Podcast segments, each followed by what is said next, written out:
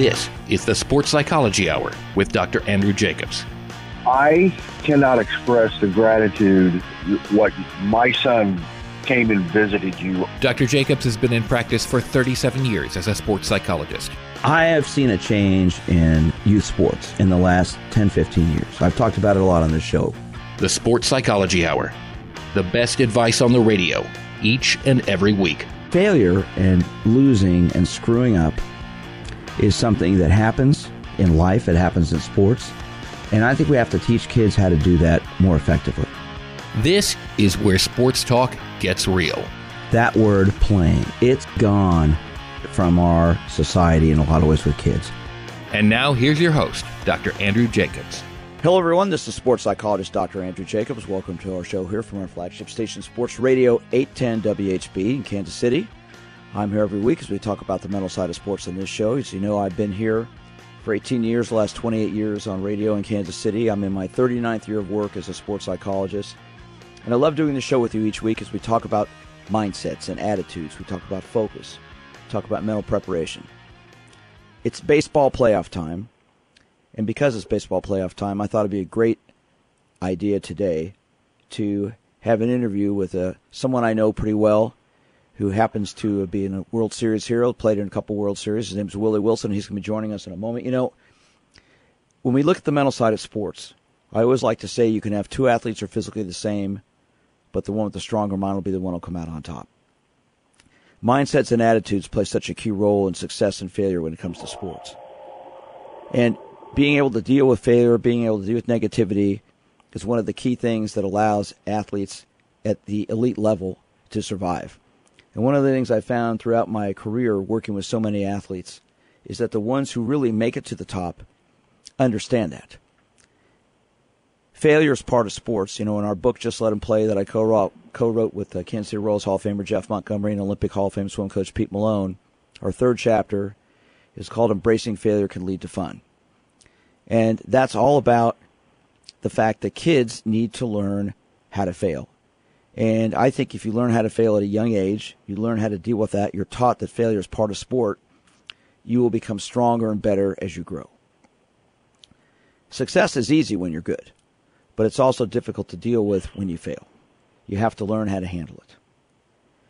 Willie Wilson played baseball for a long time with the Kansas City Royals. His career finished with the Oakland A's and Chicago Cubs. He played in the World Series 1980 when the Royals lost to Philadelphia, and he played in 1985 when the Royals won against the Cardinals. He has tremendous experience playing baseball. I got to know him in 1990 when I was a Royals team psychologist. We've kept a friendship up over the years, and I want to thank Willie for joining me today. So, Willie, how are you this morning? What's up, Andy? How you doing, man? I'm great. I'm great. I really appreciate you taking the time to join us this hour. And, you know, you played a lot of baseball. And anyone who remembers you knows you were really darn fast. You could uh, get to first and get to third in a blink of an eye. You, I think, what are you about 11th or 12th in career stolen bases? You have something like that. A career of, of getting a lot of triples, inside the park home runs. You played great defense, and you and I talked so much about attitude and focus and things like that in 1990 as I got to know you. We've got the playoffs going on now, World Series.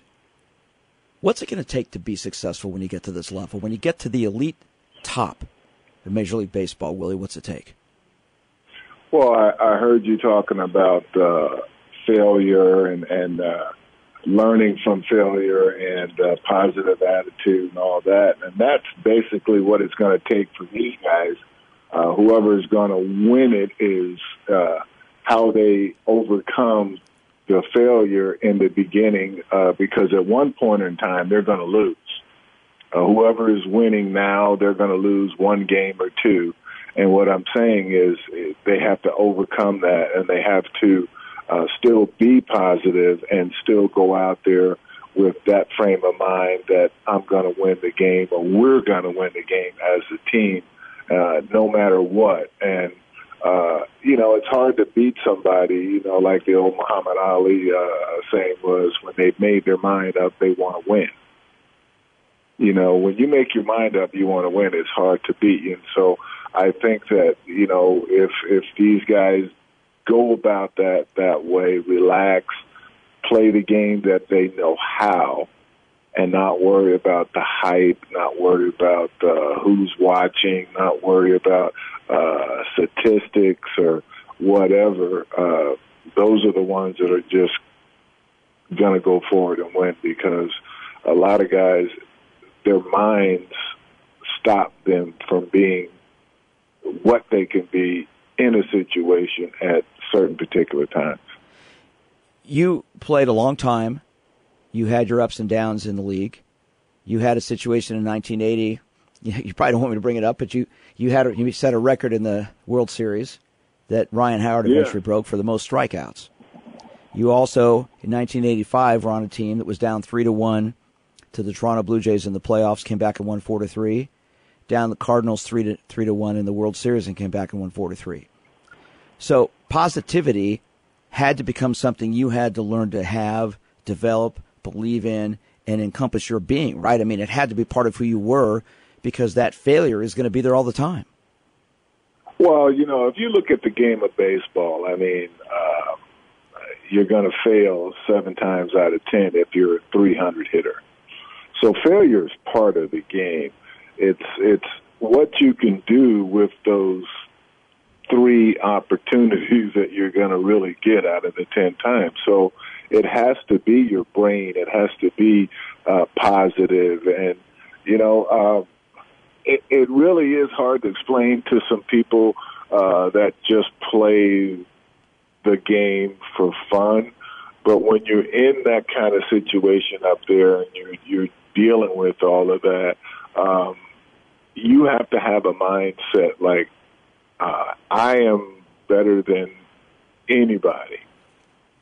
And I'm not trying to say that like, you know, to be cocky or whatever, but your confidence has to be so high that, you know, when you do fail, it's just something that happened and it's it's not going to break your confidence. And that's something that you learn how to do. And in 1980, I struck out oh God, I can't even remember. What is it? Twelve times. Twelve, 12 times. Yeah, uh, twelve times in the twelve in the times, Series. and you know to to make a. Uh, to go from losing like that, losing a World Series, uh, having uh, broken, I don't know, seven or eight major league records that year, my second full year of really playing and having a, a great year, and to fail like that in the World Series where there's only two teams left. And you know, you guys failed, and me being the leadoff hitter, I felt like it was my fault that we failed. I didn't do my job, and so uh, that's how bad I felt, you know, for months. But then I had to play the season the next year. But as the years grew on, um, I learned to let little things go and know that you know you're gonna fail. It's gonna happen and if I ever get that opportunity again, my mindset's going to be different. Everything's going to be different. And that's what happened in 85. Even when we were down three games to one to the Toronto Blue Jays, we felt different. We felt like we were going to win. Even when we were down three games to one with the Cardinals, we felt like we were, we were going to win. And that's the mindset that you learn over the years to just take failure and make it something positive for you because that feeling you get failing – you don't ever want that feeling again in a in a big game situation like that. So you learn uh, very quickly uh, how to let things go because if you don't, then you see other guys that can't let it go. Uh, things that don't happen very well for them. You know, baseball, as you said, you, you get three hits and ten at bats, are in the Hall of Fame. So it, right. there's really no other sport that I know of where failure is so pronounced and you have to learn how to deal with that. And that obviously something you learned and dealt with throughout your career, which we're going to talk to throughout the show today. You know, one of the things that I know if anyone remembers you playing was your speed. You were so fast. You could do so many things other people couldn't do. So there's the physical ability, but the mental ability had to go with that. And that's something we're going to talk about throughout the show. I'm sports psychologist Dr. Andrew Jacobs. Joining me today is Kansas City Royals Hall of Famer Willie Wilson. He played in two World Series. We're talking about baseball. We're talking, we're going to talk about William, what's going on with his life right now, but also, you know, how he dealt with success and failure as a baseball player at the major league level. You know, we talk on this show so much about learning to win, learning to lose, learning to succeed, learning to fail. He understands all those terms, and we're going to get into our discussion with him throughout the morning with that. I'm sports psychologist Dr. Andrew Jacobs. This is the Sports Psychology Hour. This is the Sports Psychology Hour.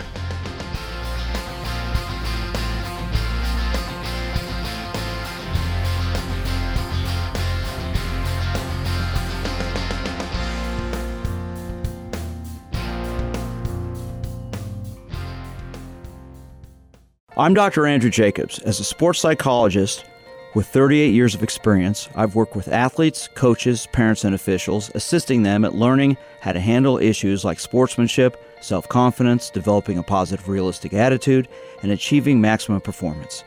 I want more people to know about the importance of having fun, learning from failure, and that winning is about doing your best. That's why I created the Sportsmanship Foundation, a 501c3 educational organization dedicated to promoting and educating parents and athletes about the role of good sportsmanship in our development. Our priority is to help bring back the fun into youth sports. If you're interested in learning more or making a donation, go to winnersunlimited.com slash radio. That's winnersunlimited.com slash radio. Doing your best, having fun, and becoming a winner. The Sportsmanship Foundation at winnersunlimited.com slash radio. The world of youth sports has grown tremendously in the last few years, and with that growth comes questions. What's the right age to let my child start playing? When should winning and losing become important? And how can the youth sports experience be fun? These questions and many more are addressed head on in sports psychologist Dr. Andrew Jacobs' book, Just Let Him Play, guiding parents, coaches, and athletes through youth sports. Written with Major League Baseball pitcher Jeff Montgomery and Hall of Fame swimming coach Peter Malone, just Let Him Play tackles the issues that make youth sports increasingly difficult for parents, coaches, officials, and especially kids. Just Let Him Play explains the importance of winning and losing, success and failure, and why it's okay when not every athlete gets a trophy. For more information and to get your copy of Just Let Him Play, go to winnersunlimited.com and click Products. That's winnersunlimited.com and click Products. One more time, for your copy of Just Let Him Play, go to winnersunlimited.com and click Products. Most of us like to be out in the sun. That's why sunscreen and other safety measures are key to protecting your skin from aging and cancer. The FDA recommends using a sunscreen with a sun protection factor, or SPF, of 15 or higher. Also, look for broad spectrum on the label. That means both harmful ultraviolet A and B rays are blocked. UVA rays age the skin, UVB rays burn, and both cause cancer. But the perfect sunscreen doesn't count if you use it wrong. Don't need sunscreen on a cloudy day? Wrong. 80% of UV rays still get through the haze. Only use sunscreen at the beach? Nope. Anytime you're outside, UV rays attack the skin, so you need protection. And you have to reapply sunscreen every two hours. Remember, SPF plus broad spectrum equal healthy fun in the sun. Visit www.fda.gov slash sunscreen for more information. A message from the U.S. Food and Drug Administration.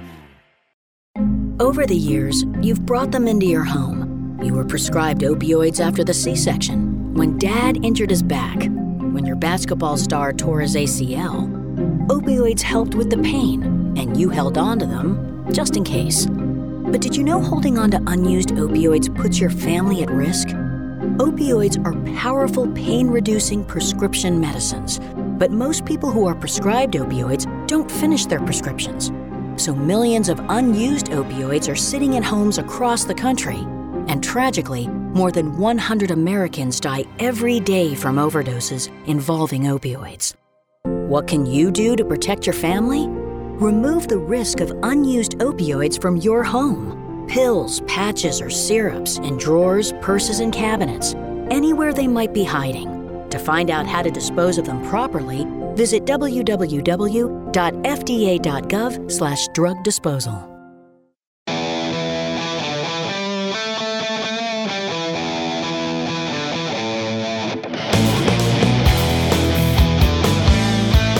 This is the Sports Psychology Hour. Hello again, everyone. I'm sports psychologist Dr. Andrew Jacobs. This is Sports Psychology Hour from our flagship station, Sports Radio 810 WHB in Kansas City. I'm here every week You know, our show's on in a number of cities around the country, and our list is growing. I'm excited about that. Our goal is to make this a national show at some point soon. You know, it's one of the only, if not the only, sports psychology radio show that's on the air on a regular basis, and I love doing this each week because I like to delve into the mental side. I like to get into the mindsets of athletes and coaches. Joining me today is Kansas City Royals Hall of Famer Willie Wilson, and I've known Willie since 1990 when I was the Royals team psychologist. Got to spend a lot of time with him, and we've kept up over the years. Really appreciate him and what he does. We're talking about failure today. You know, Willie, you, you were a, a tremendous athlete. You had a football scholarship to the University of Maryland that you didn't take because you decided to play baseball. But let's talk a little bit about failure because, you know, you've mentioned to me you, you really didn't lose very much when you were growing up. No. Um, you know, when you and I'm you can say this to any kind of kid that is a really good prospect, baseball prospect or football prospect or basketball, and that their team is good, uh, they rarely, rarely experience losing because they're good and their team's good. So when you become a uh, professional or college guy and you start experiencing losing, um, it's really tough. And it really goes to your psyche about losing, you know, and then uh, you have to reinvent yourself mentally. Uh, and it, it, it really, you know, when you learn that losing is part of it, then you can deal with it better. I don't mean that you like it. Nobody likes losing, but you learn to deal with it better. And so uh, that's what I think a lot of kids uh, go through when they're in high school and when they become somewhat a professional or college player. It's hard for them to understand and accept the losing because it's a tough thing to do. So, how did you learn how to lose? How did you learn to deal with it and grow from it and learn from it? Well, you know, when I first lost some games in high school, football we lost I think what one game in three years. And you grew up uh, in New Jersey, right? And in basketball, I think we lost five, six games in three years, and in baseball we lost a few more, but the biggest loss we lost was in the state championship. So, um, you know, it was it was real hard to lose. But what I did was I, I messed around and um, you know, when I got became a professional, and when I lost games in high school, I had to be consulted. People, I mean, I was just so down in the dumps because it was something you loved and what you felt in your bones, and then you just had to learn how to not be as uh, down. Uh, you you learn to. I don't know how I can explain this, but I used to get so involved in a game and I would take it home. And you learn that that's not good. you know what I'm saying? You can't take it's like someone going to work nine to five and they bring their work home. And you learn to let that go uh, because there's more other things that you had to do in life. But losing uh, you know, it's just not a good feeling, but you learn to let it go. And then you learn to go the next day in baseball, which was what we had to do, uh, how to get back. When you say you learned how to let it go, how, how did you do that? What, what was the process in doing that? Think process. Uh, okay, let's say I would say to myself, okay, now you're taking this home with you and it's not good for you, your wife, kids, anybody, right? Because you're not talking you're not, uh, you're just thinking about something that's not going to change. So what I tried to do was I would stay at the ballpark a little bit longer so that I would get it out of my system. And then when I drove home, I got to the point to where I could let it go when I got to the front door. You're talking about as a professional. Yeah. What about when you were in high school, though? In high school, it was a little bit more difficult. Um, it lingered for if it was football, I mean, we didn't lose really. So the Thanksgiving Day game that we lost, I mean, it lingered for a week. You know, I hate to say it, but I mean, you don't feel good. Nothing makes you feel good. And every loss. So when I'm saying people would just talk to me and uh, it's going to be okay uh, or this and that. And you just kind of just, as you're doing your everyday things in school and in life, uh, you let it go slowly. And it was real slow. You know, one and of the so, things that, one of the things that I've noticed throughout the years in my 39 years of work is that when you get to the professional level, obviously you're extremely physically and mentally talented. You're not going to make right. it that far, especially today, since kids play sports starts on these. You know, and I've talked about this on my show forever. I think we start kids way too young in organized sports in competitions. I think we burn a lot of kids out, and I think it's it's because it's, it's youth sports is a tremendous money making uh, business. Everyone makes money in youth sports. It's setting up tournaments, selling uniforms, getting trophies, all these different things. And you've you've coached a lot of kids. You coached my oldest son Jonathan for a while. I know that mm-hmm. one of the things that, that concerns me is there's so much competition at a young age, and the whole idea of winning tournaments and championships at younger ages is becoming so prominent now. I think sometimes we take the fun out of it for kids. What do you think about that? Well, I think uh, you know I always say to parents, and I I, I don't want to be the, the the old school guy or whatever, but you know I always say to parents, if your child wants to play, then let him play. If you want your child to play, and he doesn't like it, that's your dream, and it's not your child's dream because anybody child that wants to do something and wants to play i used to say to my kids i go do you like it or do you love it? Because if you like it i'll take you to your practices and this and that but i'll have to wake you up. If you love it you'll wake me up.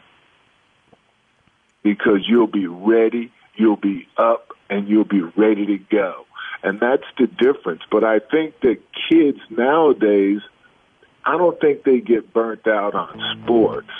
I think they get burnt out on the same sport. This is the Sports Psychology Hour.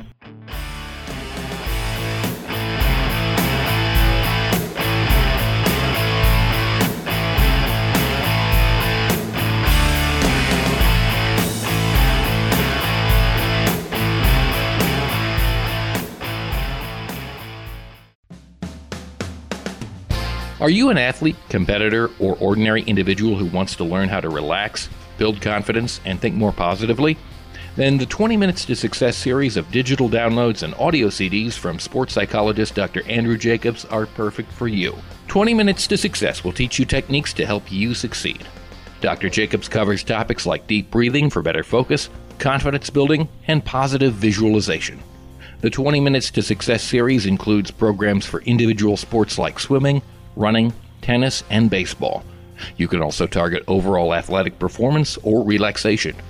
For more information and to get 20 minutes to success on digital download or CD, go to winnersunlimited.com and click products. That's winnersunlimited.com and click products. One more time. To get 20 minutes to success, go to winnersunlimited.com and click products. Grandma. What's for dinner? Hey, honey, I'm making stew tonight. Ooh, can Nina come over? I'm not sure about our new friend. I wonder if there's been any drinking going on. Alcohol at her age can lead to so many bad things. I've been meaning to ask you what would happen if someone offered you a drink? Grandma? This is hard. She's so young, but I know I need to talk to her about it now before someone tries to give her alcohol. If anyone ever does offer you a drink, I want you to say no. I have too much respect for my family and I don't want to get in trouble. Okay. Really? I promise, Grandma. I love you too. Okay, how about tasting this stew and telling me what you think? Mmm. Some children may try alcohol as young as nine years old. It's not too early to talk about drinking. For tips on how to begin the conversation, visit underagedrinking.samhsa.gov. That's underagedrinking.samhsa.gov. This message brought to you by SAMHSA and this station. All right, crew, let's get her dug. Honey, you want to give me a hand? I'm planting that tree, remember? No matter how large or small your digging project may be, no matter how urban or rural, you must always call 811 before any digging project. 811 is our national one call number, alerting your local utility companies to come out and mark any lines they have near your dig site. You must call 811 at least two to three business days before any digging project so you can avoid hitting our essential buried utilities. This includes natural gas and petroleum pipelines, electric, communication cables, and water and sewer lines. So before you do this or this, make sure you do this. For digging projects big or small, make the call to 811. Brought to you by Common Ground Alliance. If you suffer from COPD symptoms like shortness of breath and fatigue, where do you turn? There are medications and oxygen, but do you know about pulmonary rehab? Three out of five COPD patients have never heard of it. Pulmonary Rehab is an exercise, education, and support program that gives you tools to manage your condition, and Medicare typically pays for it. So, whether it's grocery shopping on your own or just walking across the room, Pulmonary Rehab can help you. Visit livebetter.org to find out about your options for pulmonary rehab today. Here's farmer and landowner John Prue. We purchased the land about three years ago, and there was an old farmstead on there with trees. We were going to clear the land so we could farm through it. We thought we knew where the pipe was, so we didn't call to get it located. The work on our property led to the damage of a light crude pipeline. Fortunately, no one was hurt, but it could have been much worse. Never assume the location or depth of underground lines. Always call 811 or visit clickbeforeyoudig.com before you start work. A message from the Pipeline Operators for Ag Safety campaign.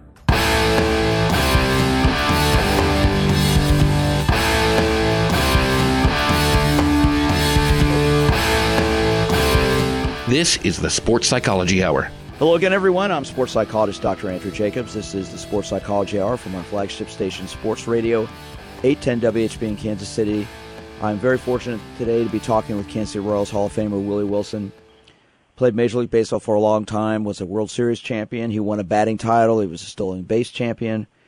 Uh, man, very talented athlete who I got to uh, know back in 1990. And you know, Willie, one thing I wanted to get into as a obviously a Kansas City Royals fan, it it hurt me in 1980. I was in grad school studying sports psychology and watching the, the, the World Series and watching you strike out and looking at the pain on your face. Yeah. I, I you know I don't know if I ever really shared that with you before. I but I, I, I, I could just see the pain on your face when you struck out. Of course, you struck out, you know, like you said, 12 times. How did you overcome that? Because I know that was painful. I know that really bothered you a lot.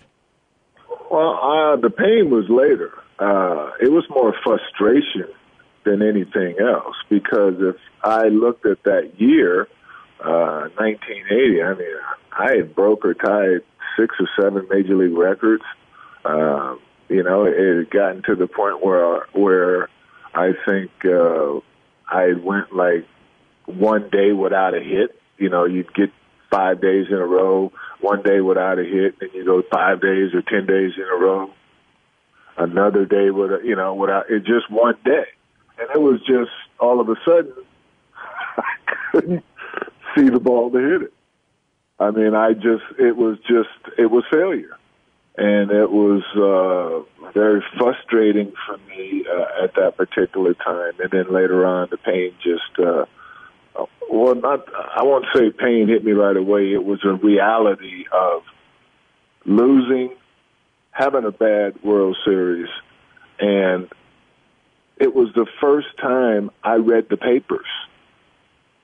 You know, I used to never read the papers. I never, never, because I would just go out and play, and in the papers it said, uh, "If the Royals, uh, Willie Wilson don't go, neither does the Royals." So, and how did you react to that? What did that do to you?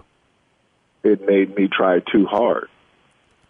Because you're That's putting what you're I thinking learned. of the expectations that were placed on you by others, and how you're going to react and to deal so with that. I believed them who wrote that, and so instead of relax, and this is what I learned: instead of relaxing, playing the game, and just play the game and not worry about whether you did bad or did good, who won, who lost, and just react to the baseball instead of trying to do so much to the baseball.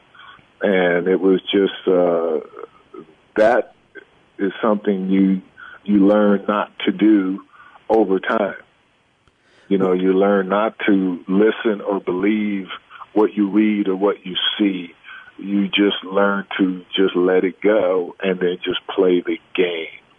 Well, I met you in it was- 1990, which was towards the end of your career, obviously, and we worked on a lot of things like this about focus and things like that. And you had a, you had a very successful year that year, I remember. And I think one of the things, and, and we we talked pretty much on a regular basis. And I think one of the things we talked about was that whole perspective, right, about trying to look at it, taking it, you know, one game at a time, one inning at a time, one bat at a time, one pitch at a time, just trying to keep it simple and try not to think too much. Because when you start to think too much, as an athlete, what starts to happen? Well, you you do a, a bunch of things negative. You think too much, which is you could try too hard, which means you tighten up. When you tighten up, means you're slow, and when you're slow, your reactions are slow. So you know it's just all negative. But when you're re- relaxed and you just react, your your hands are quicker, your body's clear, your mind's clear. You just see the ball and react to the ball, and it's just uh, something that you have to learn how to do. Uh, whether it may be, I know some of the kids when they're in high school or, or elementary. Well, I, I would imagine high school. They've experienced uh, that, and then they get to another level, and if they start losing, it's hard to experience that again. So you have to learn how to do that. So, so And how do we teach losing and failure to kids? What do you think the best way to do it is? Well, um, first of all, is that when a when a child or anyone loses, you can't berate them, you can't yell at them, you can't make them feel like it's their fault. In order for to get the best out of everybody, you got to motivate them, and so you have to make them feel like they're wanted, like they're, uh, you know, part of, and you know, you learn how to say, "Hey, man, it happens." And then what I used to do is, you know, I this is just me. I have a lot of examples of losing. So I would give them an example and then go, "Hey, but I'm still here." So you know, it's it's it's all depends on how you deal with it. I used to tell my kids, you know, when they wanted something and I told them no, and they would just keep going at me, and I'd say to them, if I could block out fifty thousand people in the stadium, I can certainly block out one person. so, and it's true. I could get so concentrated on what I was doing that I couldn't hear the people. It's like that movie. The only thing that I related to in that movie, For the Love of the Game, when he said, "Clear the mechanism." Right, And all of a learning. sudden, yeah, and that's crowd- where where I talk to so many people about you know the relaxation, visualizing, getting within yourself. Try not to, th- you know, empty your Yeah. mind, step into the box, take a deep breath, Right. and focus on the pitcher. and that was the only thing in that movie I related to. I mean, it was just so. That's what like hit me like boom when he went like because I could see and hear myself hit the ball, and then a second later you can hear the crowd go, but I never heard anything else before that. And when you were on, amazing. when you were when you you were really on, when your game was on, that just happened real easily, right? It just it just came right to you. when your game is on and your confidence is rising and your confidence is there and you're swinging the bat good and you're relaxed and everything's working, I mean, yeah, it just comes real easy. It's like, you know, the ball's moving in slow motion. And you can you can go, okay, he's going to throw me a curveball right now, and he throws you a curveball. I mean, everything is going perfect, but it's when that one time or a few times in a row that they start, you know, you don't get a hit and all of this. So you got to think of positive things. Okay, I didn't strike out, or I hit that ball hard.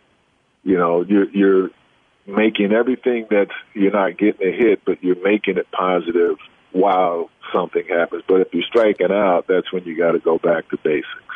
And the thing with with you know baseball is you're going to fail so much, and and you know a few years ago when I was working with the Royals again, one of the uh, players one day at batting practice came up to me and said, "Doc, man, I'm just struggling big time." And he said, You know what it's like to stand in that batter's box and look at that scoreboard? You have every stat up there about you, everything you've done wrong. And I said, Let me ask you a question. Why are you focusing on the scoreboard? Why aren't you looking at the pitcher? And he got this big smile on his face, gave me a hug. He says, "Doc, man, I love you." That that's it. He goes, "I'm, I'm not thinking. I'm not focusing on the right things. I'm thinking about results." Right. I said, "Yeah, you got to Right. focus on your effort, right? Isn't that what it's about?" Well, yeah, you got to focus on your effort and let the results come at the end. And what too many people do, especially in the game of baseball or any professional sport, is they're thinking about the results before the results even happen. Well, and unfortunately, You know? and unfortunately with baseball, it's such a, a result-oriented sport. Every stati- there's every statistic in the world, and it seems like they come up with more and more statistics every year to measure and evaluate. So that I think becomes And a bigger problem. And, I, and and it's also the only sport that they tell everybody on the crowd and the TV who made that error. Yeah, yeah. Everything's Oh, pronounced. Everything's he- pronounced easily. Eight, like oh man, everybody's booing me. I'm sports psychologist Dr. Andrew Jacobs. Joining me today is Kansas City Royals Hall of Famer Willie Wilson. I have a great interview about success and failure, baseball and life. This is the Sports Psychology Hour. This is the Sports Psychology Hour.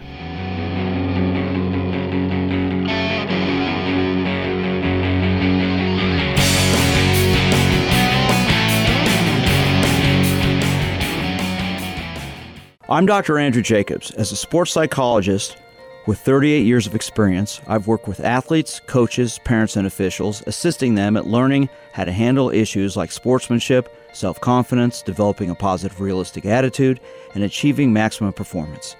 I want more people to know about the importance of having fun, learning from failure, and that winning is about doing your best. That's why I created the Sportsmanship Foundation, a 501c3 educational organization dedicated to promoting and educating parents and athletes about the role of good sportsmanship in our development. Our priority is to help bring back the fun into youth sports. If you're interested in learning more or making a donation, go to winnersunlimited.com slash radio. That's winnersunlimited.com slash radio. Doing your best, having fun, and becoming a winner. The Sportsmanship Foundation at winnersunlimited.com slash radio. Here's farmer and businessman James Wood. We farm about 3,500 acres. There's pipelines everywhere. The contractor working on my property did not have the lines located before he began work, and it resulted on a strike on a natural gas pipeline. Fortunately, no one was hurt, but it could have been much worse. Never assume the location or depth of underground lines. Always call 811 or visit clickbeforeyoudig.com before you start work. A message from the Pipeline Operators for Ag Safety campaign. All across the country, people are coming together to speed up what we can learn about health. The All of Us Research Program is calling on 1 million people to join us as we try to change the future of health. For your family, for future generations, for all of us. Visit joinallofus.org and find out how you can become one in a million.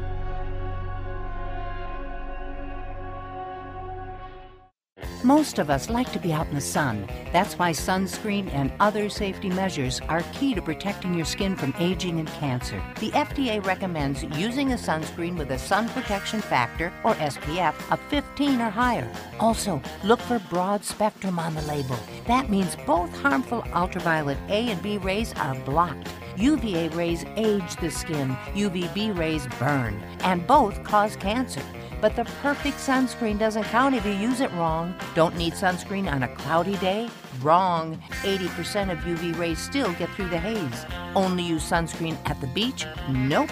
Anytime you're outside, UV rays attack the skin, so you need protection. And you have to reapply sunscreen every two hours. Remember, SPF plus broad spectrum equal healthy fun in the sun. Visit www.fda.gov slash sunscreen for more information. A message from the U.S. Food and Drug Administration.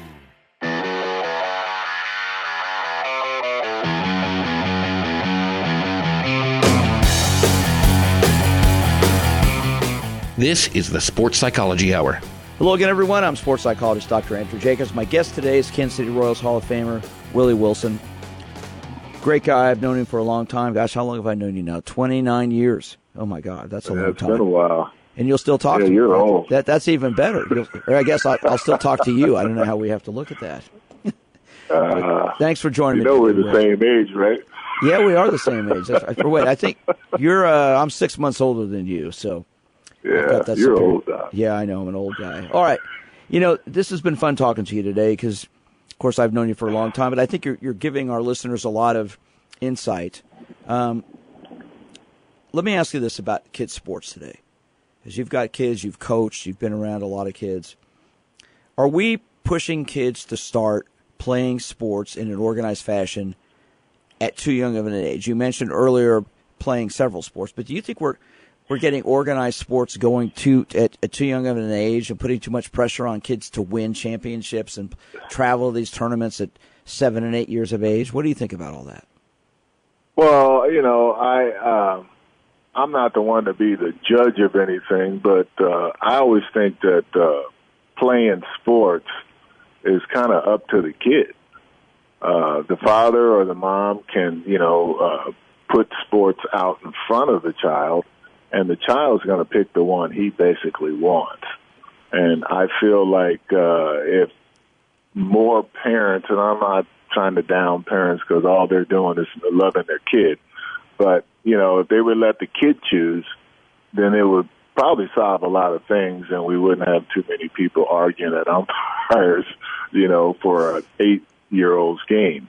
Um, but I think winning is something that's uh, it's part of the 2019 2020 uh, the way uh, it's going around. Winning is something that uh, everybody wants to do, and everybody thinks that they can do. And you got to lose a little bit before you can win. And I think uh, losing makes you humble.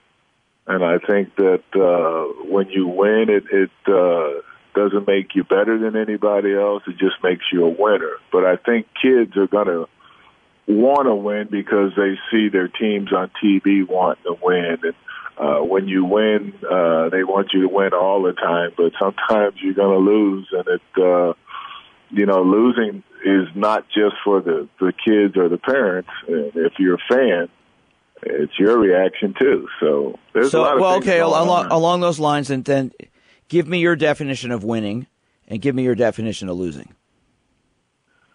Oh wow, Putting you Put on the spot. Doc. Putting you on the spot. Uh, winning. Let's see. If we're talking sports, uh, I just think it all depends what level you're at. Uh, as far as winning's concerned, as far as uh, records are concerned, that's great for uh, history, and and you got a record. But I think winning is just being there, um, uh, surviving, doing the experience, um, and and and knowing that you're capable of doing it. Losing is not trying. If you're not trying to get that experience, if you're not trying to uh, get a feeling, you you just losing. And then if you're talking about life, it's basically the same thing. You're you're trying, and losing is not. How do we teach losing to kids? What do you think the best way to do it is? Well, the only way I think you can teach them is to uh, participate in something, and then if they lose, uh, as a parent or as a coach, uh, you teach them how to uh, lose gracefully. Um, nobody likes it. I certainly didn't like it. It was something that I, I wasn't used to doing, and I don't like it to this day. But if someone beats you, you have to learn to say, hey, that person was better than me today, and I'm going to give them a good handshake and a clap. And uh, hey, next time, I'm going to get you. I think we need to teach kids at young ages to learn how to deal with losing in a positive way, meaning that it's part of life, it's part of the experiences we have, and not to be scared of it and afraid for it and run for it, but as we say in our book, embrace it. And what I mean, what we mean by that is, you know, everybody's going to fail and screw up, but how do you overcome that? How do you resolve that? You've had to deal with that not just in baseball but in life, and you've overcome a lot of things, and you survived it. And so I think doesn't yeah, but it's how you deal with people, Doc, too. Well, yes. You know, I mean, you know, you can deal with people. You can lose, and and you know, be the nicest guy in the world, or you can win and be the messed up guy in the world. It's the way you deal with the losing and the winning. You don't take too much too. You don't take winning too serious, and you don't take losing too serious. You kind of try to stay in the middle because that way you survive and you go through life and you you know even though you're in the middle you're not trying to i feel like not trying to be too cocky or be too down. You know when i worked with uh, the royals in 1990 uh, it was i was one of the first full-time sports psychologists in baseball and got to spend a lot of time with you know a lot of great guys you george brett bo jackson frank white Tom Gordon, Bret Saberhagen, Mark Gubicza, a lot, a lot of guys I got to know quite well. And I, I, I appreciated the fact that I was able to be around all you guys and you accepted me, uh, you know, as part of the team. And it became something that, that became a, a very positive influence on my career. I, I have fought for years to get people to accept sports psychologists as, a, as an important component of sports. There's still a lot of resistance to it. There's still a lot of people that don't believe in it. There's still a lot of people that don't understand. I always like to say you can have two athletes who are physically the same, but the one with the stronger mind that is the one who'll come out on top. What's your opinion about you know sports psychologists, Willie, working with teams at whatever level? Give us your opinion on that. Well, I think uh, sports psychology should be at, uh, every level. Um, in order for because for the kids to get better, first of all, when they're young.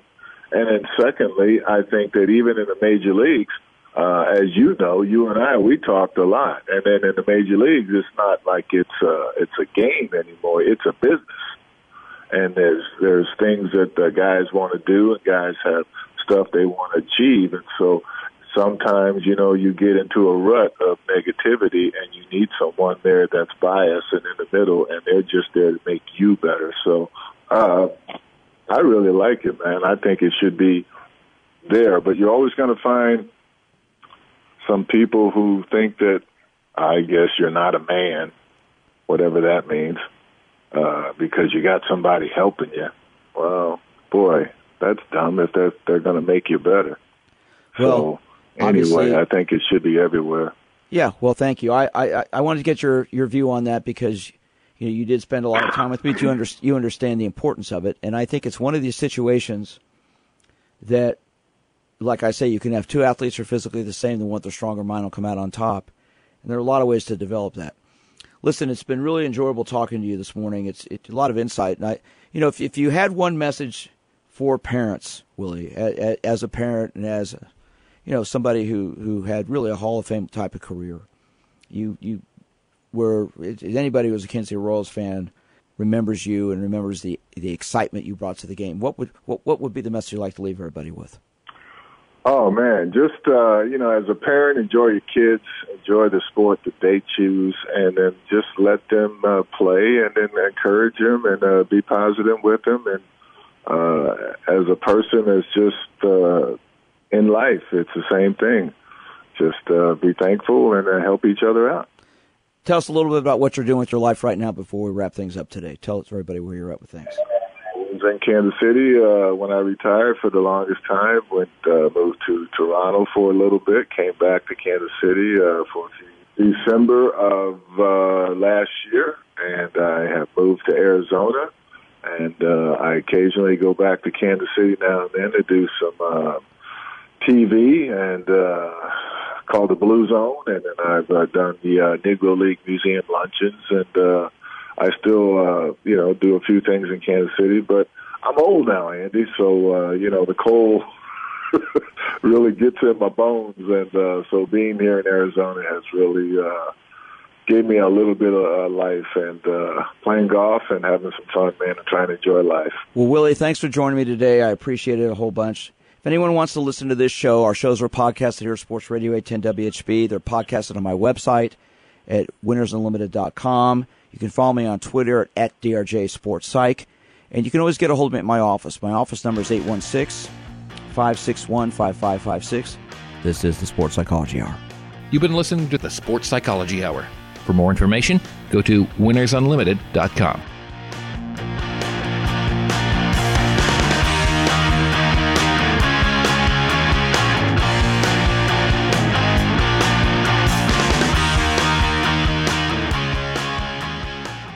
I'm Dr. Andrew Jacobs. As a sports psychologist with 38 years of experience, I've worked with athletes, coaches, parents, and officials, assisting them at learning how to handle issues like sportsmanship, self confidence, developing a positive, realistic attitude, and achieving maximum performance.